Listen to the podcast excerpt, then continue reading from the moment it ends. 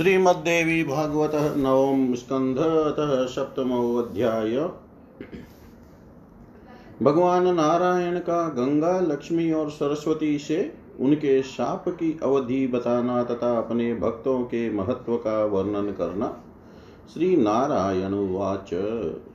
इत्युक्त्वा जगदामनाथो विरराम च नारद अतीव रुरुदुर्देव्य समालिङ्ग्य परस्परम्। ताश्च सर्वाः समालोक्य क्रमेणोचुस्तदेश्वरं कम्पिताः साश्रुनेत्राश्च शोकेन च भयेन च।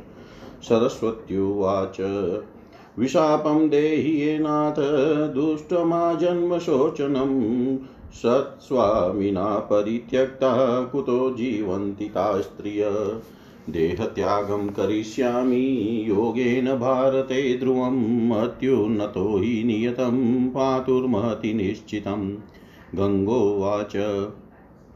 अहं केनापराधेन त्वया त्यक्ता जगत्पते। देहत्यागं करिष्यामि निर्दोषाया वधं लभ। निर्दोषकामिनी त्यागं करोति यो नरो भुवि स याति नरकं घोरं किन्तु सर्वेश्वरोऽपि वा। पद्मोवाच नाथ सत्त्वस्वरूपस्त्वं कोपकथमहो तव प्रसादं कुरु भार्ये द्वैषदिशस्य क्षमावरा। भारते भारती शापाध्यास्यामि कलया हि अहं कियत्कालं स्थितिस्तत्र कदा द्रक्ष्यामि ते पदम् दाशयन्ति पापिनः पापं सद्भ्य स्नानावगाहनात् केन तेन विमुक्ताहम् आगमिष्यामि ते पदम् कलया तुलसीरूपं धर्मध्वजसुता सती भुक्त्वा कदा लभिष्यामि त्वदपादाम्बुजमच्युत। वृक्षरूपां भविष्यामि त्वदधिष्ठात्रिदेवता समुद्धरिष्यसि कदा तन्मे ब्रूहि कृपानिधे गङ्गा सरस्वती शापाध्यादि, यास्यति भारते, शापेन मुक्ता पापा च, कदा त्वं च लभिष्यति। गङ्गाशापेन वा वाणी यदि यास्यति भारतं, कदा शापाद् विनिर्मुच्य लभिष्यति पदं तव। तां वाणीं भ्रमसदनं गङ्गां वा शिवमन्दिरं, गन्तुं वदसि हे नाथ तत्क्षमस्व च ते वच। इत्युक्त्वा कमलाकान्तपादं धृत्वा ननाम सा स्वकेशैर्वेष्टेनं कृत्वा रुरोद च पुनः पुनः उवाच पद्मनाभस्तां, पद्मां कृत्वा स्ववक्षसि सदास्य प्रसन्नास्यो भक्तानुग्रहकातर।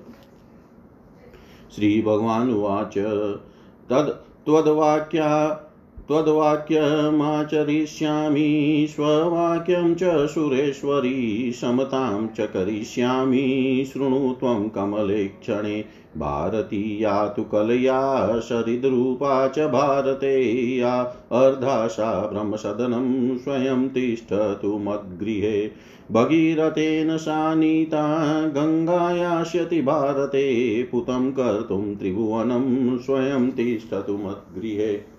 तत्रैव चन्द्रमौलेश्च मौलिं प्राप्स्यति दुर्लभं, ततः स्वभा, स्वभावतः पुताप्यति, पुता भविष्यति। कलांसांसेन गच त्वं भारते वामलोचने, पद्मावती शरीद्रूपा तुलसीवृक्षरूपिणी कले पञ्चसहस्रे च गते वर्षे तु मोक्षणं युष्माकं सरितां चैव मदगे चागमिष्यत। सम्पदा हेतुभूता च विपति सर्वदेहिनां विना विपत्तेर्महिमा केषां पद्म भवे भवेत्। मन्मन्त्रोपका मन्मन्त्रोपासकानां च शतां स्नानावगाहनात् युष्माकं मोक्षणं पापदर्शनात् स्पर्शनात् तथा पृथ्व्यां यानि तीर्थानि, सन्त्यसङ्ख्यानि सुन्दरी भविष्यन्ति च पूतानि मदभक्तस्पर्शदर्शनात्। मन्मन्त्रोपासका भक्ता विश्रमन्ति च भारते, पुतं कर्तुं तारितुं च सुपवित्रां वसुन्धराम्। मद्भक्ता यत्र तिष्ठन्ति, पादं प्रक्षालयन्ति च तत्स्थानं च महातीतं सुपवित्रं ध्रुवम् स्त्रीघ्नो भोग्नः कृतघ्नश्च भ्रमग्नो गुरुतल्पग जीवनमुक्तो भवेत् पूतो मदभक्तस्पर्शदर्शनात्। एकादशी विहीनश्च सन्ध्याहीनोऽत नास्तिक नरघाती भवेत् पूतो मदभक्तस्पर्शदर्शनात्। अशिजीवी मशिजीवी धावको ग्रामयाचक वृषवाहो भवेत् पूतो मदभक्तस्पर्शदर्शनात्। विश्वासघाती मित्रघ्नो मिथ्यासाक्ष्यस्य दायकस्ताप्याहारी भवेत् पूतो मदभक्तस्पर्शदर्शनात्। अत्युग्रवान् दुषकश्च जारकपुंश्चलीपति पुतश्च वृषलीपुत्रो मद्भक्तस्पर्शदर्शनात्। शूद्राणां सुपकारश्च देवलो ग्रामयाजक दीक्षितो भवेत् पूतो मदभक्तस्पर्शदर्शनात्। पितरं, मातरं, भार्यां, भ्रातरं, तनयं, सुतां गुरोः कुलं च भगिनीं, चक्षुहीनं च बान्धवम् श्वश्रूं च श्वशूरं चेव यो न पुष्णाति सुन्दरी स महापातकी पूतो मद्भक्तस्पर्शदर्शना अश्वत्थनाशकश्चैव मद्भक्तनिन्दकस्तथा शूद्रान् भोजि विप्रश्च पुतो मद्भक्तदर्शनात्। देवद्रव्यापहारी च विप्रदद्रव्यापहारकलाक्षालोहर्षाणां च विक्रेता दुहितुस्तथा महापातकीनश्चेव शूद्राणां सौदाहक भवेयुरेते पूताश्च मदभक्तस्पर्शदर्शनात्। महालक्ष्मीरुवाच भक्तानां लक्षणं ब्रूहि, भक्तानुग्रहकातर, येषां तु दर्शनस्पर्शात् सद्यपूता नराधमा। हरिभक्तिविहीनाश्च महाहङ्कारसंयुत स्वप्रशंसारता धूता शठाश्च साधुनिन्दका पुनन्ति सर्वतीर्थानि येषां स्नानावगाहनात् च पादरजसा पूता पादोदकान्महि येषां सन्दर्शनं स्पर्शं, ये वा वाञ्छन्ति भारते, सर्वेषां परमो लाभो, वैष्णवानां समागम। न हि अम्यानि तीर्थानि न देवामृचिला मया ते पुनन्त्यपि कालेन विष्णुभक्ताक्षणादहो। महालक्ष्मी वचः श्रुत्वा लक्ष्मीकान्तश्च सस्मित निगूढतत्त्वं कथितुमपि श्रेष्ठोपचक्रमे। श्रीभगवानुवाच भक्तानां लक्षणं लक्ष्मीगूढं श्रुतिपुराणयो पुण्यस्वरूपं पापघ्नं सुखदं भुक्तिमुक्तिदं सारभूतं गोपनीयं न वक्तव्यं खलेषु च त्वां पवित्रां प्राणतुल्यां कथयामि निशामय। गुरुवक्त्राद् विष्णुमन्त्रो यस्य कर्णे पतिष्यति, वदन्ति वेदास्तं चापि पवित्रं च नरोत्तमम्। पुरुषाणां शतं पूर्वं तथा तज्जन्ममात्रतः स्वर्गस्थं नरकस्थं वा मुक्तिमाप्नोति तत्क्षणात्। यहि केचिद्यत्र वा जन्म लब्धं येषु न जन्तुषु जीवनमुक्तास्तु ते पूता यान्ति काले हरे पदम्। मदभक्तियुक्तो मत्रयश्च स मुक्तो मदगुणान्वित मदगुणाधीनवृत्तिर्य सन्ततम्। मदगुणश्रुतिमात्रेण सानन्दपुलकान्वित स गद्गदः साश्रुनेत्रः स्वात्मविस्मृत एव च न वाञ्छति सुखं मुक्तिं सालोक्यादिचतुष्टयं ब्रह्मत्वम् अमरत्वं वा तद्वाञ्छा मम सेवने इन्द्रत्वं च मनुत्वं च ब्रह्म त्वं च सुदुर्लभं, स्वर्गराज्यादिभोगं च स्वप्ने अपि च न वाञ्छति। ब्रह्मन्ति भारते भक्तास्तादृ जन्म सुदुर्लभं मदगुणश्रवणा श्राव्यगानिर्नित्यं मुदान्विता। ते यान्ति च महिं पुत्वा, नरं तीर्थं ममालयम्, इत्येव कथितं सर्वं पद्मे कुरु यथोचितं तदाज्ञया तास्तचक्रुर्हरिस्तस्थौ सुखासने तदाज्ञया तास्तचक्रुर्हरिस्तस्थौ सुखासने श्री नारायण बोले, हे नारद, ऐसा कहकर जगत के स्वामी भगवान विष्णु चुप हो गए। तब वे तीनों देवियाँ एक दूसरे का आलिंगन करके बहुत रोने लगी। भगवान की ओर देख कर भय तथा शोक से कांपती हुई वे सभी देवियाँ अश्रुपूरित नेत्रों से उससे उनसे बारी बारी से कहने लगी। सरस्वती बोली, हे नाथ, मुझे जीवन भर संताप देने वाला कोई भी कठोर शाप दे दे, किंतु मेरा त्याग न करे, क्योंकि श्रेष्ठ स्वामी के परित्यक्त क्योंकि श्रेष्ठ स्वामी के द्वारा परित्यक्त वे स्त्रियाँ कैसे जीवित रह सकती है? भारतवर्ष में जाकर मैं निश्चय ही योग के द्वारा देह त्याग कर दूँगी। जिसके, जिसकी भी अत्यधिक उन्नति होती है, उसका अधोपतन भी अवश्यम भावी है। गंगा बोली, हे जगत पते आपने मेरे किस अपराध के कारण मेरा त्याग कर दिया? मैं तो अपने देह को त्याग दूँगी और इस प्रकार आपको एक निरपराध स्त्री के वध का पाप लगेगा। जो मनुष्य इस पृथ्वी पर निर्दोष पत्नी का परित्याग कर देता है, वह घोर नरक की यात्रा करता है, चाहे वह सर्वेश्वर ही क्यों न हो। पद्मा बोली, हे नाथ, आप तो सत्व स्वरूप है। अहो आपको ऐसा कोप कैसे हो गया? आप अपनी इन दोनों पत्नियों को प्रसन्न कीजिए, क्योंकि एक उत्तम पति के लिए क्षमा ही श्रेष्ठ है। मैं सरस्वती का साप स्वीकार करके अपनी एक कला से भारतवर्ष में जाऊँगी। किंतु मैं वहाँ कितने समय तक रहूँगी और आपके चरणों का दर्शन कब कर पाऊँगी?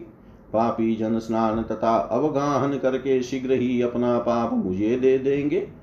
तब किस उपाय के द्वारा उस पाप से मुक्त होकर आपके चरणों में मैं पुनः स्थान पाऊँगी? हे अच्युत, अपनी एक कला से धर्म ध्वज की साध्वी पुत्री होकर तुलसी रूप प्राप्त करके मैं आपके चरण कमल पुनः कब प्राप्त कर सकूँगी? आप जिसके अधिष्ठात्री देवता हैं, ऐसे वृक्ष रूप तुलसी के रूप में मैं प्रकट होऊँगी। किंतु हे कृपा निदान, आप मुझे यह बता दीजिए कि मेरा उद्धार कब करेंगे?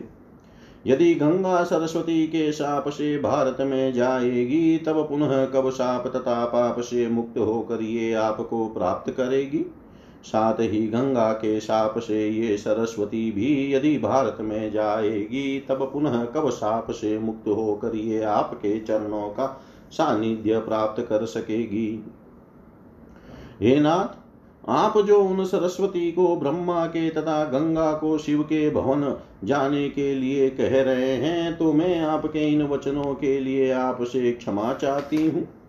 हे नारद, ऐसा कहकर लक्ष्मी ने अपने पति श्री विष्णु के चरण पकड़कर उन्हें प्रणाम किया और अपने केशों से उनके चरणों को वेष्टित करके वे बार बार रोने लगी। भक्तों पर कृपा करने के लिए सदा व्याकुल रहने वाले तथा मंद मुस्कान से युक्त प्रसन्न मुखमंडल वाले भगवान विष्णु लक्ष्मी को अपने वक्ष से लगाकर उनसे कहने लगे, श्री भगवान बोले, हे सुरेश्वरी, मैं तुम्हारे तथा अपने दोनों के वचन सिद्ध वचन सत्य सिद्ध करूँगा। हे कमले क्षणे सुनो, मैं तुम तीनों में समता कर दूँगा। ये सरस्वती अपनी कला के एक अंश से नदी रूप होकर भारतवर्ष जाए, आधे अंश से ब्रह्मा के भवन जाए और पूर्ण अंश से स्वयं मेरे पास रहे। इसी प्रकार भगीरथ के द्वारा ले जाई गई ये गंगा तीनों लोकों को पवित्र करने के लिए अपने कलांश से भारतवर्ष में जाएगी और स्वयं पूर्ण अंश से मेरे भवन में रहे। वहाँ पर ये चंद्रशेखर शिव के दुर्लभ मस्तक को प्राप्त करेगी। वहाँ जाने पर स्वभावत पवित्र ये गंगा और भी पवित्र हो जाएगी। हे वामलोचने, तुम अपनी कला के अंशांश से पद्मावती नामक नदी के रूप में तथा तुलसी नामक वृक्ष के रूप में भारतवर्ष में जाओ। कली के पाँच हज़ार वर्ष व्यतीत हो जाने पर नदी रूपिणी तुम सब देवियों की मुक्ति हो जाएगी और इसके बाद तुम लोग पुनः मेरे भवन आ जाओगी। हे पद्म भवे, विपत्ति सभी प्राणियों की संपदाओं का हेतु स्वरूप है। बिना विपत्ति के भला किन लोगों को गौरव प्राप्त हो सकता है? मेरे मंत्रों की उपासना करने वाले सतपुरुषों के द्वारा तुम्हारे जल में स्नान तथा अवगाहन से और उनके दर्शन तथा स्पर्श से तुम लोगों की पाप से मुक्ति हो जाएगी। ये सुंदरी, जितने भी असंख्य तीर्थ पृथ्वी पर है, वे सब मेरे भक्तों के स्पर्श तथा दर्शन मात्र से पवित्र हो जाएँगे। मेरे मंत्रों की उपासना करने वाले भक्त पृथ्वी को अत्यंत पवित्र करने तथा वहाँ रहने वाले प्राणियों को पावन करने तथा तारने के लिए ही भारतवर्ष में निवास करते हैं। मेरे भक्त जहाँ रहते तथा अपना पैर धोते हैं, वह स्थान निश्चित रूप से अत्यंत पवित्र महातीर्थ के रूप में हो जाता है। स्त्री वध करने वाला गौ हत्या करने वाला कृतज्ञ ब्राह्मण का वध करने वाला, तथा गुरु पत्नी के साथ वह विचार करने वाला प्राणी भी मेरे भक्त के दर्शन तथा स्पर्श से पवित्र तथा जीवन मुक्त हो जाता है। स्त्री वध करने वाला गौ हत्या करने वाला कृतज्ञ ब्राह्मण का वध करने वाला तथा गुरु पत्नी के साथ वह विचार करने वाला प्राणी भी मेरे भक्त के दर्शन तथा स्पर्श से पवित्र तथा जीवन मुक्त हो जाता है। एकादशी व्रत तथा संध्या से विहीन नास्तिक तथा मनुष्य का वध करने वाला भी मेरे भक्त के दर्शन तथा स्पर्श मात्र से पवित्र हो जाता है। शस्त्र से आजीविका चलाने वाला, लेखन वृत्ति से जीवन यापन करने वाला, धावक भिक्षा वृत्ति से निर्वाह करने वाला, तथा बैल हाँकने वाला भी मेरे भक्त के दर्शन और स्पर्श से पवित्र हो जाता है। विश्वासघात करने वाला मित्र का वध करने वाला झूठी गवाही देने वाला तथा धरोहर संपत्ति का हरण कर लेने वाला मनुष्य भी मेरे भक्त के दर्शन तथा स्पर्श से पवित्र हो जाता है। अत्यंत उग्र दूषित करने, अत्यंत उग्र दूषित करने वाला जार पुरुष वह विचारणी स्त्री का पति और शुद्र स्त्री का पुत्र ऐसा प्राणी भी मेरे भक्त के दर्शन तथा स्पर्श से पवित्र हो जाता है। शूद्रों का रसोईया देवधन का उपभोग करने वाला, सभी वर्णों का पौरोहित्य कर्म कराने वाला, ब्राह्मण तथा दीक्षा विहीन मनुष्य भी मेरे भक्त के दर्शन तथा स्पर्श से पवित्र हो जाता है। हे सुंदरी जो पिता, माता, पत्नी, भाई, पुत्र, पुत्री, गुरुकुल, बहन, नेत्रहीन बंधु, बांधव सास तथा स्वसुर का भरण पोषण नहीं करता, वह महापापी भी मेरे भक्त के दर्शन तथा स्पर्श से पवित्र हो जाता है। पीपल का वृक्ष काटने वाला, मेरे भक्तों की निंदा करने वाला तथा शूद्रों का अन्न खाने वाला ब्राह्मण भी मेरे भक्त के दर्शन से पवित्र हो जाता है। देवधन तथा विप्रधन का हरण करने वाला लाह लोहा रस तथा कन्या का विक्रय करने वाला महान पातकी तथा शूद्रों का शव जलाने वाला ये सभी मेरे भक्त के स्पर्श तथा दर्शन से पवित्र हो जाते हैं। महालक्ष्मी बोली भक्तों पर कृपा करने हेतु आतुर रहने वाले हे प्रभो, अब आप अपने भक्तों का लक्षण बतलाइए, जिनके दर्शन तथा स्पर्श से हरि भक्ति से रहित महान अहंकारी सदा अपनी प्रशंसा में लगे रहने वाले धूर्त सट साधु, निंदक तथा अत्यंत अधम मनुष्य भी तत्काल पवित्र हो जाते हैं। जिनके स्नान तथा अवगाहन से सभी तीर्थ पवित्र हो जाते हैं, जिनके चरण रज तथा चरणोदक से पृथ्वी पवित्र हो जाती है, एवं जिनके दर्शन तथा स्पर्श की इच्छा भारतवर्ष में सभी लोग करते रहते हैं। विष्णु भक्तों का समागम सभी के लिए परम लाभकारी होता है। जलमय तीर्थ तीर्थ नहीं है और मृणमय तथा प्रस्तरमय देवता भी देवता नहीं है, क्योंकि वे बहुत समय बाद पवित्र करते हैं। किंतु यह आश्चर्य है कि विष्णु भक्त क्षण भर में ही पवित्र कर देते हैं। सूत जी बोले, महालक्ष्मी की बात सुनकर कमल, कमलाकांत श्रीहरि मुस्कुरा दिए और इसके बाद श्रेष्ठ तथा गुण रहस्य कहने के लिए उद्यत हुए। श्री भगवान बोले, हे लक्ष्मी, भक्तों के लक्षण वेदों तथा पुराणों में रहस्य रूप में प्रतिपादित है। वे पुण्य स्वरूप पापों का नाश करने वाले सुख तथा भोग और मोक्ष प्रदान करने वाले हैं। ऐसे सारभूत तथा गोपनीय लक्षणों को दुष्टों के समक्ष प्रकट नहीं करना चाहिए। तुम शुद्ध स्वरूपा एवं प्राण प्रिया से इसे कह रहा हूँ, सुनो।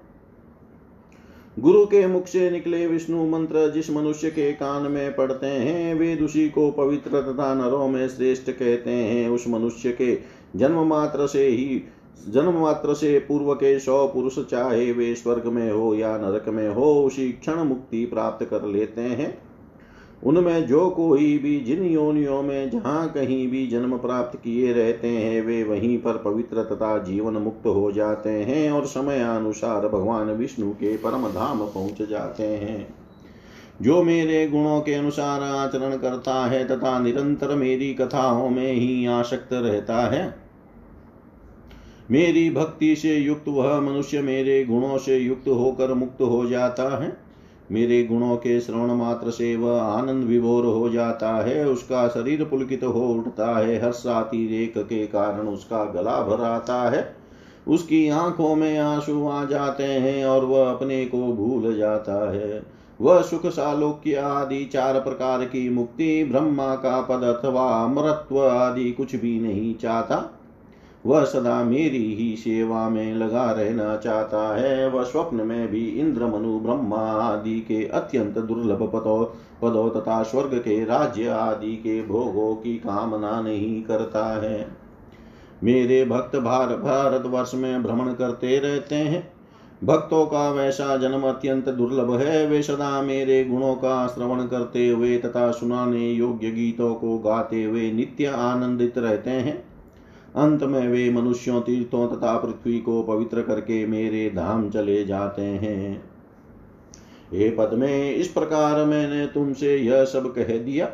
अब तुम्हें जो उचित प्रतीत हो वह करो। तत्पश्चात उन श्री हरि की आज्ञा के अनुसार वे कार्य करने में संलग्न हो गई और स्वयं भगवान अपने सुखदायक आसन पर विराजमान हो गए।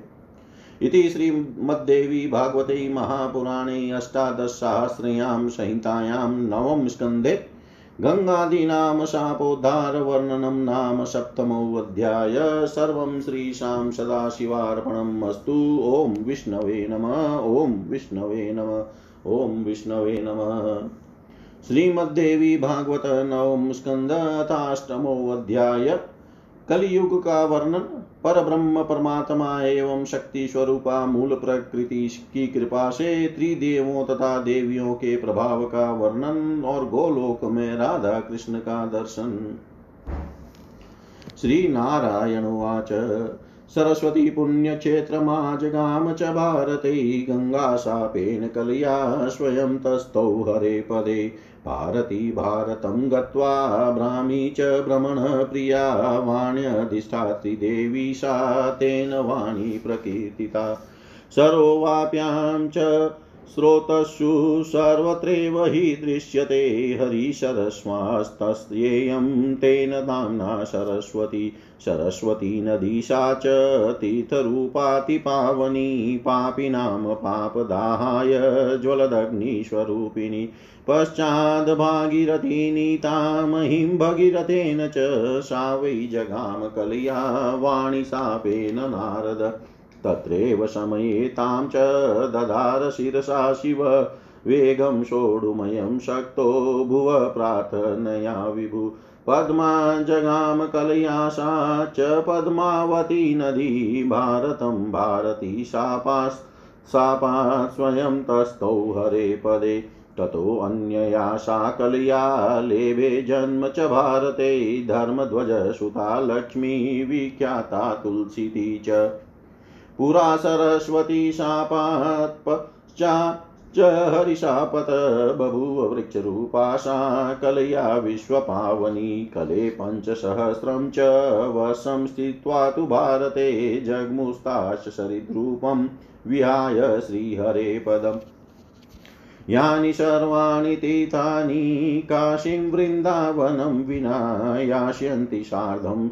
ताभिश्च वैकुण्ठमाज्ञया हरे शालग्रामशक्तिशिवो जगन्नाथश्च भारतम्।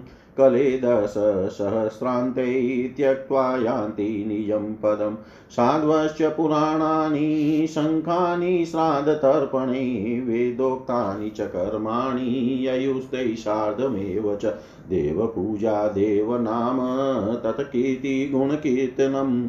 वेदाङ्गानि च शास्त्राणि ययुस्ते सार्धमेव च। सन्तश्च सत्यधर्मश्च वेदाश्च ग्रामदेवता व्रतं तपश्चानशनं ययुस्ते सार्धमेव च। वामाचाररताः सर्वे मिथ्याकपटसंयुता तुलसीरहिता पूजा भविष्यति ततः परम्। शठाक्रूरादाम्बिकाश्च महाहङ्कारसंयुता चोराश्च हिंसका सर्वे भविष्यन्ति ततः परम् पुंसो भेदस्त्रीविभेदो विवाहो वापि निर्भय स्वस्वामी भेदो वस्तूनां भविष्यति ततः परम्। सर्वे स्त्रीवशगा पुंस पुंश्चल्यश्च गृहे गृहे तर्जने भत्सने शश्वत्स्वामिनं ताडयन्ति च गृहेश्वरी च गृहिणी गृहीभृत्याधिकोदम चेटीदाससमो बद्ध्वा श्वश्रूश्च श्वशुरस्तथा कर्तारो बलिनो गेहे योनिसम्भ सम्बन्धि बान्धवा विद्यासम्बन्धि सम्बन्धिभिः सार्धं सम्भाषाणि न विद्यते। यथा परिचिता लोकास्तथा पुंसश्च बान्धवा सर्वकर्माक्षमा पुंसो योषितामाज्ञया विना। ब्रह्मक्षत्रविशशूद्रा जात्याचारविवर्जिता सन्ध्या च यज्ञसूत्रं च भवेल्लुप्तं न संशय। म्लेच्छाचारा भविष्यन्ति वर्णाश्चत्वार एव च म्लेच्छशास्त्रं पठिष्यन्ति स्वशास्त्राणि विहाय च। ब्रह्मक्षत्रविषांवंसा शूद्राणां सेवका कलो सुपकारा धावकाश्च वृषवाश्च सर्वश, सत्यहीना जना सर्वे, सस्यहीना च मेदिनी, फलहीना च तर्वोऽपत्यहीना च योषित।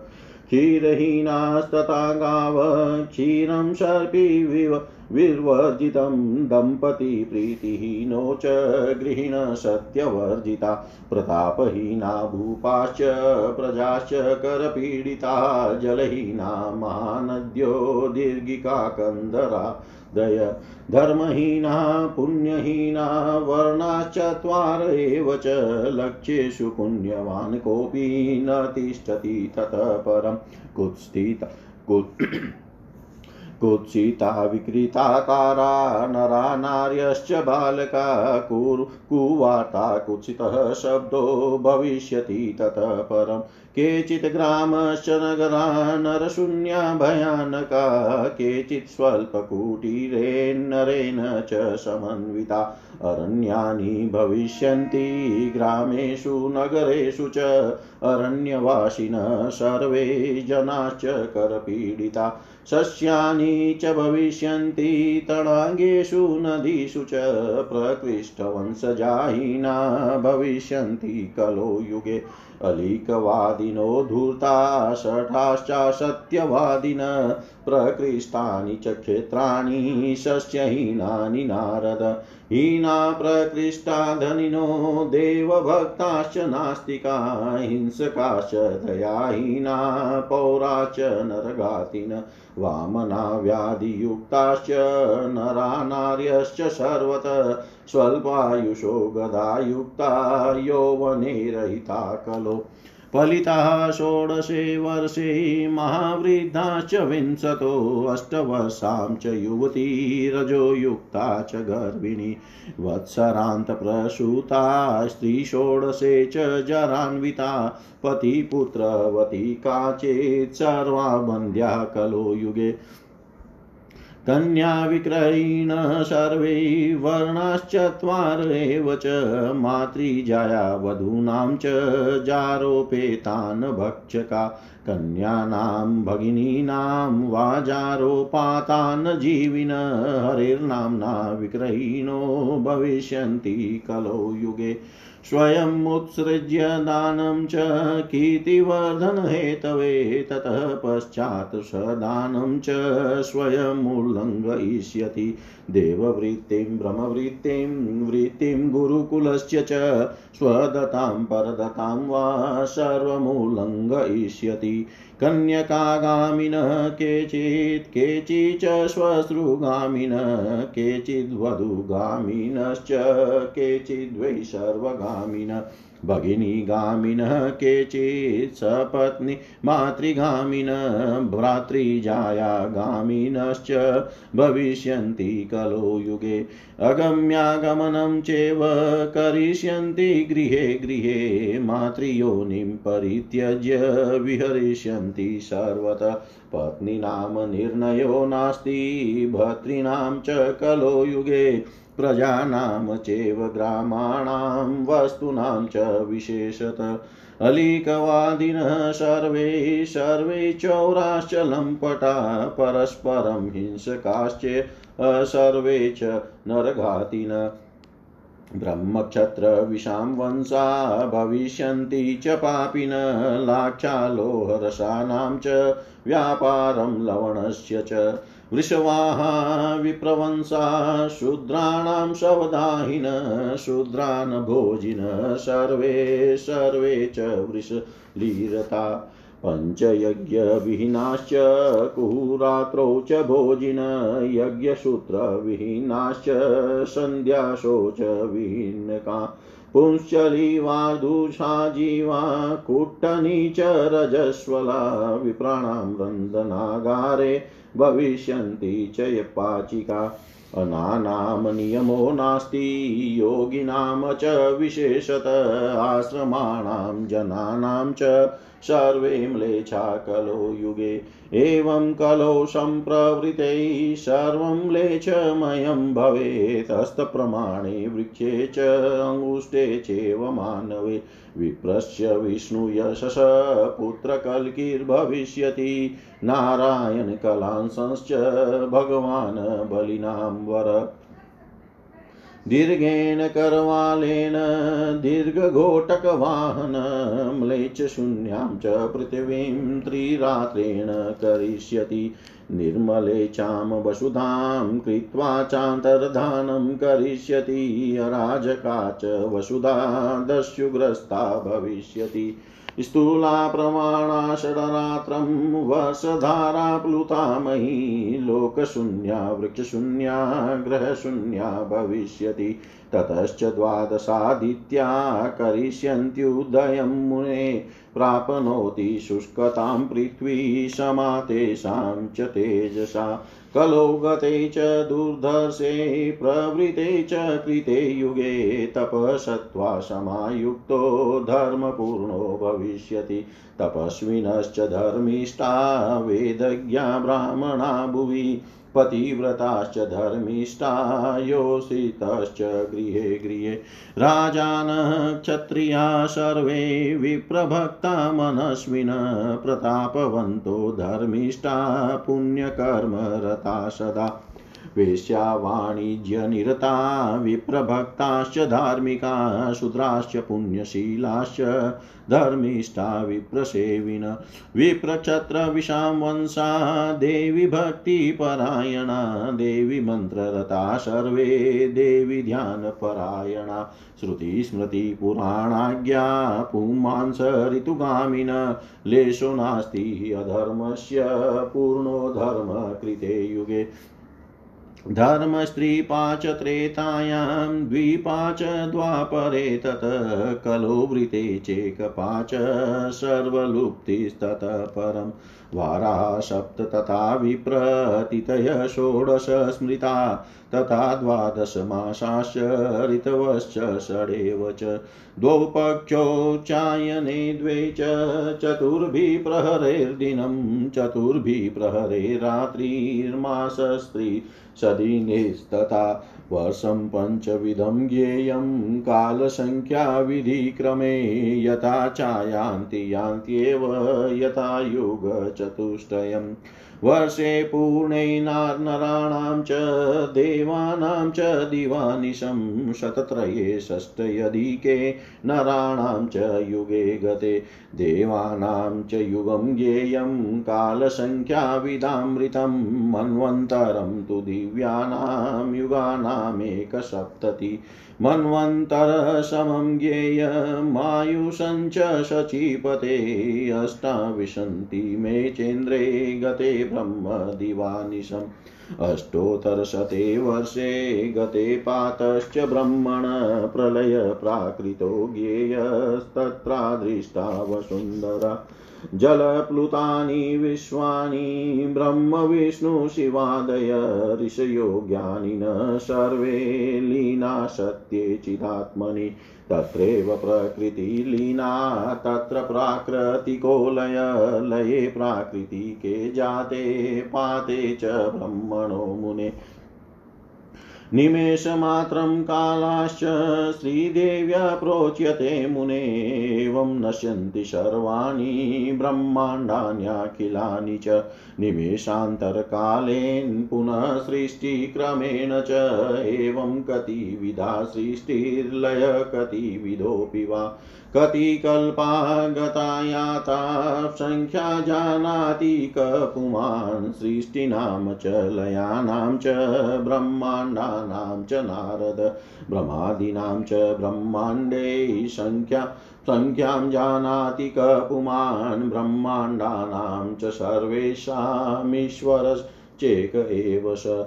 सर्वेषां परमात्मा च सचिदानन्दरूपधृग ब्रह्मादयश्च तस्यासास्तस्यासश्च महावीरा तस्यासश्च विराट क्षुद्र सेवेयं प्रकृतिपरा। तस्य सकाशात् सञ्जातोऽप्यर्धनारीश्वरस्तत शेवकृष्णो द्विधा भूतो द्विभुजश्च चतुर्भुज, चतुर्भुजश्च वैकुण्ठे गोलोके द्विभुज स्वयं।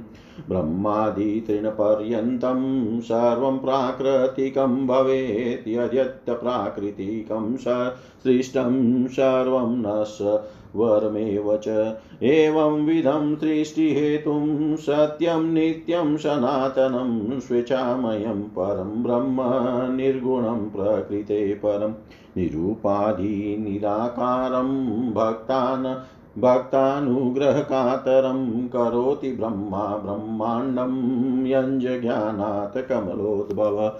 शिवो मृत्युञ्जयश्चेव सहतां सर्वसत्त्ववीत्य। यजज्ञानाद्यश्च तपसा सर्वेशस्तु तपो महान् महाविभूतियुक्तश्च सर्वज्ञः सर्वदर्शन सर्वव्यापी सर्वपाता प्रदाता सर्वसम्पदा। विष्णु सर्वेश्वर श्रीमान् यद्भक्त्या यस्य सेवया महामाया च प्रकृति सर्वशक्तिमैश्वरी। सेवा प्रोक्ता भगवती सच्चिदानन्दरूपिणी।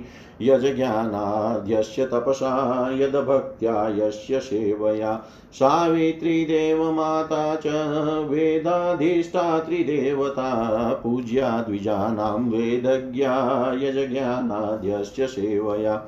सर्वविद्यादिदेवी सा, पूज्या च विदुषां परा। यत सेवया यतपसा सर्वविश्वेषु पूजिता।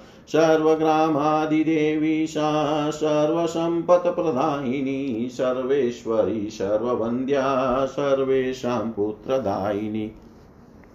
सर्वस्तुता च सर्वज्ञा सर्वदुर्गार्तिनाशिनी कृष्णवामांससम्भूता कृष्णप्राणादेवता कृष्णप्राणाधिका प्रेम्णा, राधिका शक्तिसेवया, सर्वाधिकं च रूपं च सौभाग्यं मानगौरवे कृष्णवक्षस्थलस्थानं पत्नी त्वे प्रापसेवया तपश्चकार सा पूर्वं शतभृङ्गे च पर्वते।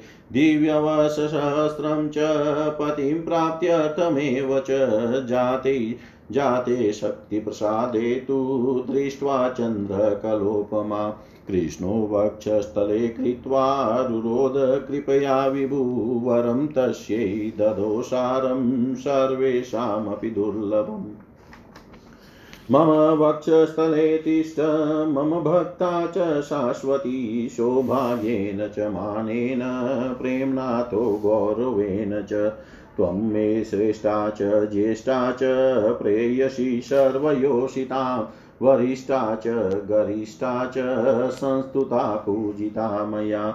सततं तव साध्योऽहं वश्यश्च प्राणवल्लभेत्युक्त्वा च जगन्नाथश्चकार तत। सपत्नीरहितां तां च चकार प्राणवल्लभामन्यायाश्च ता देव्यपूजिता शक्तिसेवया तपस्तु यादृशं यासां तादृक्तादृक्फलं मुने दिव्यवर्षसहस्रं च तपस्तप्त्वा हिमाचले, दुर्गा च तत्पदं ध्यात्वा सर्वपूज्या बभूवः, सरस्वती तपस्तप्त्वा पर्वते गन्धमादने लक्ष्यवशं च दिव्यं च सर्ववन्ध्या बभूव सा लक्ष्मी लक्ष्मीर्युगशतं दिव्यं तपस्तप्त्वा च पुष्करे सर्वसम्पत् सर्वसम्पत्प्रदात्री च जाता देवी निषेवणात् सावित्री मलये तप्त्वा पूज्या वन्द्या बभूव सा षष्टिवर्षसहस्रं च दिव्यं ध्यात्वा च तत्पदं शतमन्वन्तरं तप्तं शङ्करेण पुरा विभो। शतमन्वन्तरं चेदं ब्रह्मशक्तिं जजापः। शतमन्वन्तरं विष्णुस्तपत्वा पाता बभूवः। दशमन्वन्तरं तप्त्वा श्रीकृष्णपरमं तप गोलोकं प्राप्तवान् दिव्यं मोदतेऽद्यापि यत्र हि दशमन्वन्तरं धरं तप्त्वा वै भक्तिसंयुत सर्वप्राण सर्वपूज्य सर्वाधारो बभूवश। एवं देव्याश्च तपसा, सर्वे देवाश्च पूजिता, मुनयो मनवो भूपा ब्राह्मणाश्चैव पूजिता। एवं ते कथितं सर्वं पुराणं स यथागमं गुरुवक्त्राद्यता ज्ञातं किं भूय श्रोतुमिच्छसि? एवं ते कथितं सर्वं पुराणं स यथागमं गुरुवक्त्राद्यथा ज्ञातं किं भूय श्रोतुमिच्छसि? श्री नारायण बोले, हे नारद, गंगा के शाप से सरस्वती अपनी एक कला से पुण्य क्षेत्र भारतवर्ष में आ गई और अपने पूर्ण अंश से भगवान श्री हरि के स्थान पर ही रह गई। वे सरस्वती भारत में आने के कारण भारती ब्रह्मा की प्रिया होने के कारण ब्राह्मी और वाणी की अधिष्ठात्री देवी होने के कारण वाणी नाम से कही गई। सरोवर बावली तथा अन्य जलधाराओं में सर्वत्र श्री हरि दिखाई देते हैं, अतः वे सरस्वान कहे जाते हैं। उनके इसी नाम के कारण ये सरस्वती कही जाती है। नदी के रूप में आकर ये सरस्वती परम पावन तीर्थ बन गई। पापियों के पाप भस्म करने के लिए प्रज्वलित अग्नि रूपा है। हे नारद, तत्पश्चात भगीरथ के द्वारा गंगा जी पृथ्वी पर ले जाई गई। वे सरस्वती के साप से अपनी एक कला से पृथ्वी पर पहुँची। उस समय गंगा के वेग को सह सकने में केवल शिव ही समर्थ थे। अतः पृथ्वी के प्रार्थना करने पर सर्वशक्तिशाली शिव ने उन गंगा को अपने मस्तक पर धारण कर लिया। पुनः सरस्वती के साप से लक्ष्मी जी अपनी एक कला से पद्मावती नदी के रूप में भारत में पहुँची और अपने पूर्ण अंश से स्वयं श्री हरि के पास स्थित रही। तत्पश्चात लक्ष्मी जी ने अपनी दूसरी कला से भारत में राजा धर्मध्वज के पुत्री के रूप में जन्म ग्रहण किया और वे तुलसी इस नाम से विख्यात हुई। पूर्व काल में सरस्वती के साप से और बाद में श्री हरि के साप से ये विश्व पावनी देवी अपनी एक कला से वृक्ष रूप हो गई। कली के पाँच हज़ार वर्षों तक भारतवर्ष में रहकर वे तीनों देवियाँ अपने नदी रूप का परित्याग कर वैकुंठ धाम चली जाएगी। काशी और वृंदावन को छोड़कर अन्य जो भी तीर्थ है, वे सब श्री हरि की आज्ञा से उन देवियों के साथ वे कुंड चले जाएँगे। शालग्राम शिव शक्ति और जगन्नाथ जी कली के दस हज़ार वर्ष व्यतीत होने पर भारत वर्ष को छोड़कर अपने स्थान पर चले जाएँगे। उन सभी के साथ साधु पुराण शंख श्राद्ध तर्पण तथा वेदोक्त कर्म भी भारत वर्ष से चले जाएँगे। देवताओं की पूजा, देवताओं के नाम, उनके यश तथा गुण का कीर्तन, वेदांग तथा शास्त्र भी उनके साथ चले जाएँगे। इसी प्रकार संत सत्य, धर्म, समस्त वेद, ग्राम देवता, व्रत तप और उपवास आदि भी उनके साथ चले जाएँगे। उनके चले जाने के पश्चात सभी लोग वाम मार्ग का आचरण करने वाले तथा मिथ्या और कपटपूर्ण आचरण में संलग्न हो जाएँगे और सर्वत्र बिना तुलसी के ही पूजा होने लगेगी। उनके जाते ही सभी लोग शटक्रूर दम्भ युक्त महान, अहंकारी, चोर और हिंसक हो जाएँगे। पुरुष भेद परस्पर मैत्री का अभाव रहेगा, स्त्री विभेद अर्थात पुरुष स्त्री का ही भेद रहेगा, जाति भेद समाप्त हो जाएगा, जिससे किसी भी वर्ण के स्त्री पुरुष का परस्पर विवाह निर्भयता पूर्वक होगा, वस्तुओं में स्वस्वामी भेद होगा। अर्थात लोग परस्पर एक दूसरे को कोई वस्तु नहीं देंगे। तब सभी पुरुष स्त्रियों के वश में हो जाएँगे घर घर में व्यभिचारिणी स्त्रियों का बाहुल्य हो जाएगा और वे अपने पतियों को डांटते हुए तथा दुर्वचन कहते हुए उन्हें पीड़ित करेगी। गृहिणी घर की मालिक बन जाएगी, तथा गृह स्वामी नौकर से भी निकृष्ट रहेगा। घर की बहू अपने सास ससुर से दाही नौकर जैसा व्यवहार करेगी। घर में बलवान ही करता माना जाएगा। बांधवों की सीमा अपने बंधु बांधवों को छोड़कर केवल स्त्री के परिवार में ही सीमित हो जाएगी, और एक साथ विदाध्यन करने वाले लोगों में परस्पर बातचीत बातचीत तक का व्यवहार नहीं रहेगा।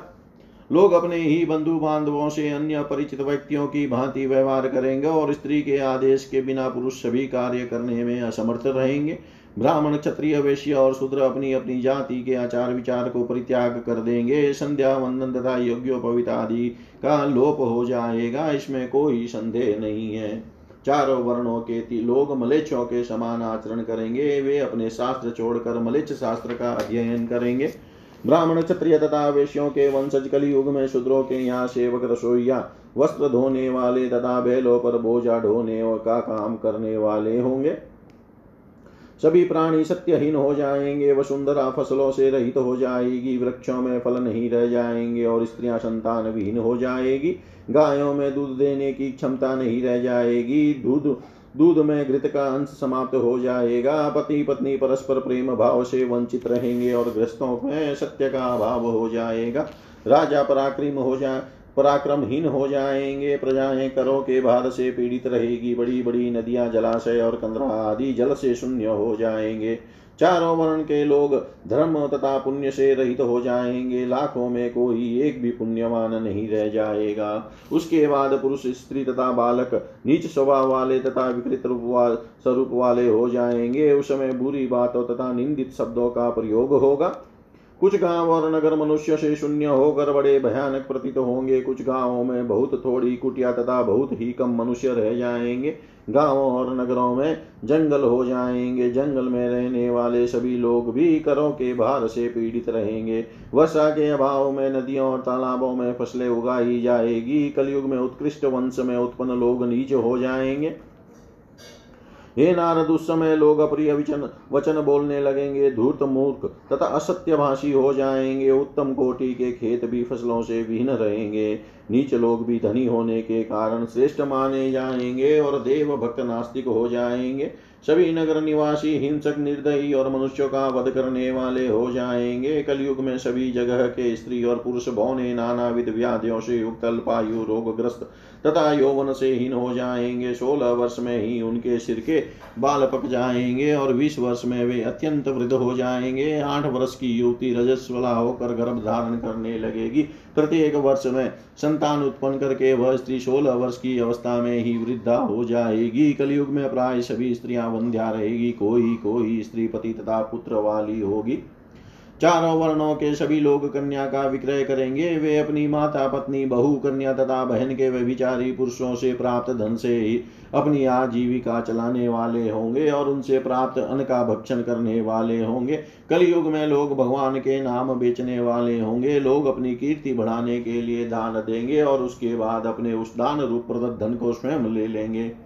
लोग अपने द्वारा दी गई अथवा दूसरे के द्वारा दी गई देव वृत्ति ब्राह्मण वृत्ति अथवा गुरुकुल की वृत्ति उन सबको पुनः छीन लेंगे। कलयुग में कुछ लोग कन्या के साथ, कुछ लोग सास के साथ, कुछ लोग अपनी बहन, बहू के साथ, कुछ लोग बहन के साथ, कुछ लोग सौतेली माँ के साथ, कुछ लोग भाई की स्त्री के साथ और कुछ लोग सब प्रकार की स्त्रियों के साथ समागम करने वाले होंगे। लोग घर घर में अगम्य स्त्री के साथ गमन करेंगे, केवल माता को छोड़कर वे सबके साथ रमन करेंगे। कलयुग में पतियों तथा पत्नियों का कोई निर्णय नहीं रहेगा और विशेष रूप से संतानों, ग्रामों तथा वस्तुओं का कोई निर्णय नहीं रहेगा। सभी लोग अप्रिय वचन बोलने वाले होंगे, सभी लोग चोर और लंपट होंगे, सभी लोग एक दूसरे की हिंसा करने वाले और नरघाती होंगे।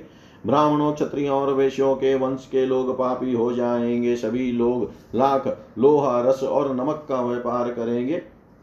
विप्रवंश में उत्पन्न सभी लोग बैलों पर बोझ ढोने का कर्म करेंगे, शूद्रों का शव जलाएँगे, शूद्रों का अन्न खाएँगे और शूद्र जाति की स्त्री में आशक्त होंगे। पंच यज्ञ करने से विरत हो रहेंगे, अमावस्या की रात्रि में भोजन करेंगे, यज्ञोपवित धारण नहीं करेंगे और संध्या वंदन तथा शोच आदि कर्म से विहीन रहेंगे। उल्टा शुद्ध से जीविका चलाने वाली कुट कटनी तथा रजस्वला स्त्री ब्राह्मण के भोजनालयों में भोजन पकाने वाली के रूप में रहेगी। कलयुग में अनोखे ग्रहण में आश्रम व्यवस्था के पालन में तथा विशेष रूप से स्त्रियों के साथ संबंध में कोई भी नियम नहीं रह जाएगा। सभी लोग मलेच्छ हो जाएँगे। इस प्रकार कलयुग के सम्यक रूप से प्रवत हो जाने पर संपूर्ण जगत मलेच्छमय हो जाएगा। उस समय वृक्ष हाथ हाथ भर ऊँचे तथा मनुष्य अंगूठे की लंबाई के बराबर हो जाएँगे। उस समय विष्णु यश नामक ब्राह्मण के यहाँ उनके पुत्र रूप में भगवान कल की अवतरित तो होंगे। श्री नारायण की कला के अंश से उत्पन्न तथा बलशालियों में श्रेष्ठ वे भगवान कल की एक विशाल अश्व पर आरूढ़ होकर अपनी विशाल तलवार से तीन रात में ही संपूर्ण पृथ्वी को मलेचों से विहीन कर देंगे। इस प्रकार पृथ्वी को मलेच रहित करके वे अंतर्धान हो जाएँगे। तब पृथ्वी पर पुनः राजकता फैल जाएगी और यह चोरों तथा लुटेरों से पीड़ित हो जाएगी। तदनंतर मोटी धार से निरंतर छह दिनों तक असीम वर्षा होगी, जिससे संपूर्ण पृथ्वी आप्लावित हो जाएगी वह प्राणियों, वृक्षों और घर आदि से वीन हो जाएगी। हे मुने, उसके बाद बारह सूर्य एक साथ उदित होंगे। उनके प्रचंड तेज से संपूर्ण पृथ्वी सुख जाएगी। इसके बाद भयंकर कलयुग के समाप्त होने के बाद तथा सत्ययुग के प्रवत होने पर तप और सत्व से युक्त धर्म पूर्ण रूप से प्रकट होगा। उस समय पृथ्वी पर ब्राह्मण धर्म परायण तपस्वी तथा वेदज्ञ हो वेदज्ञ होंगे और घर घर में स्त्रियाँ पतिव्रता तथा धर्मनिष्ठ होगी। क्षत्रिय लोग ही राजा होंगे। वे सब सदा ब्राह्मणों के भक्त, मनस्वी, तपस्वी, प्रतापी, धर्मात्मा तथा पुण्य कर्म में संलग्न रहने वाले होंगे। वैश्य लोग व्यापार कर्म में तत्पर ब्राह्मण वक्त तथा धार्मिक होंगे। इसी प्रकार शूद्र भी पुण्य कृत्य करने वाले धर्म परायण तथा विप्रों के सेवक होंगे।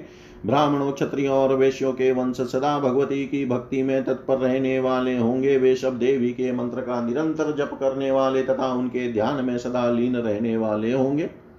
उस समय के मनुष्य वेद, स्मृति, पुराणों के ज्ञाता तथा ऋतुकाल में ही समागम करने वाले होंगे। सत्य युग में लेश मात्र भी अधर्म नहीं रहेगा और धर्म अपने पूर्ण स्वरूप में स्थापित रहेगा। त्रेता युग में धर्म तीन पैरों से, द्वापर में दो पैरों से तथा कली के आने पर एक पैर से रहता है। तत्पश्चात घोर कलयुग के प्रवृत्त होने पर धर्म का पूर्ण रूप से लोप हो जाता है। हे विप्रसात वार सोलह तिथियाँ बारह महीने तथा छह ऋतुएँ बताई गई है। दो पक्ष शुक्ल कृष्ण, दो अयन उत्तरायण, दक्षिणायन, चार प्रहर का एक दिन, चार प्रहर की एक रात और तीस दिनों का एक माह होता है। संवत्सर इडावत्सर आदि भेद से पाँच प्रकार के वर्ष जानने चाहिए। यही काल की संख्या का नियम है। जिस प्रकार दिन आते हैं तथा जाते हैं, उसी प्रकार चारों युगों का आना जाना लगा रहता है। मनुष्यों का एक वर्ष पूर्ण होने पर देवताओं का एक दिन रात होता है। मनुष्यों के तीन सौ साठ युग बीतने पर उसे देवताओं का एक युग समझना चाहिए। ऐसा काल संख्या के विद्वानों का मानना है। इस प्रकार एक हर दिव्य युगों का एक मनवंतर होता है। इंद्र की आयु एक मनवंतर के बराबर समझनी चाहिए। अठाईस इंद्र के बीत जाने पर ब्रह्मा का एक दिन रात होता है। इस मान से 108 वर्ष व्यतीत होने पर ब्रह्मा का भी विनाश हो जाता है। इसी को प्रकृति प्रलय समझना चाहिए। उस समय पृथ्वी दिखाई नहीं पड़ती। जगत के सभी स्थावर जंगम पदार्थ जल में विहीन हो जाते हैं। उस समय ब्रह्म, विष्णु शिवादि देवता, ऋषि तथा ज्ञानी ये सब सत्य स्वरूप चिदात्मा में समाविष्ट हो जाते हैं, उसी पर ब्रह्म। में प्रकृति भी लीन हो जाती है, यही प्राकृतिक लय है। हे मुनि, इस प्रकार प्राकृतिक लय हो जाने पर ब्रह्मा की आयु समाप्त हो जाती है। इस पूरे समय को भगवती का एक निमेश कहा जाता है। हे मुने, इस प्रकार जितने भी ब्रह्मांड है, सबके सब देवी के एक निमेश में विनिष्ट हो जाते हैं। पुनः उसी निमेश मात्र में ही सृष्टि के क्रम से अनेक ब्रह्मांड बन भी जाते हैं। इस प्रकार कितनी सृष्टियाँ हुई तथा कितने लय हुए और कितने कल्प आए तथा गए, उनकी संख्या को कौन व्यक्त, व्यक्ति जान सकता है? हे नारद, सृष्टियों, लयों ब्रह्मांड और ब्रह्मांड में रहने वाले ब्रह्म आदि की संख्या को भला कौन व्यक्ति जान सकता है? सभी ब्रह्मांडों का ईश्वर एक ही है, वही समस्त प्राणियों का परमात्मा स्वरूप तथा सचिदानंद रूप धारण करने वाला है। ब्रह्मा, आदि देवता, महाविराट और क्षुद्र विराट, ये सब उसी परमेश्वर के अंश है और वे परमात्मा ही यह परा प्रकृति है। उसी परा प्रकृति से अर्धनारीश्वर भी आविर्भूत हुए हैं। वही परा प्रकृति श्री कृष्ण रूप भी है। वे कृष्ण श्री कृष्ण दो भुजाओं तथा चार भुजाओं वाले होकर दो रूपों में विभक्त हो गए। उनके चतुर्भुज श्री हरि रूप से वैकुंठ में और स्वयं द्विभुज श्री कृष्ण रूप से गोलोक में प्रतिष्ठित हुए। ब्रह्मा से लेकर तृण पर्यंत सब कुछ प्राकृतिक है और जो कुछ भी प्रकृति से उत्पन्न है, वह सब नश्वर ही है। इस प्रकार सृष्टि के कारण भूत वे पर ब्रह्म परमात्मा सत्य, नित्य, सनातन, स्वतंत्र, निर्गुण प्रकृति से परे उपाधि रहित, निराकार तथा भक्तों पर कृपा करने के लिए सदा व्याकुल रहने वाले हैं। उन पर ब्रह्म को सम्यक जान की पद्म योनि ब्रह्मा ब्रह्मांड की रचना करते हैं।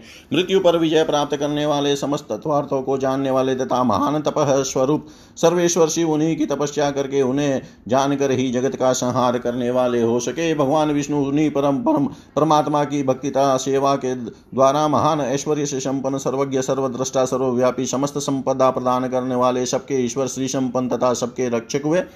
जिसके ज्ञान से, जिसके तप से, जिसकी भक्ति से तथा जिसकी सेवा से महामाया स्वरूपिणी सर्वशक्तिमयी तथा परमेश्वरी, वे प्रकृति ही सचिदानंद स्वरूपिणी भगवती कही गई है।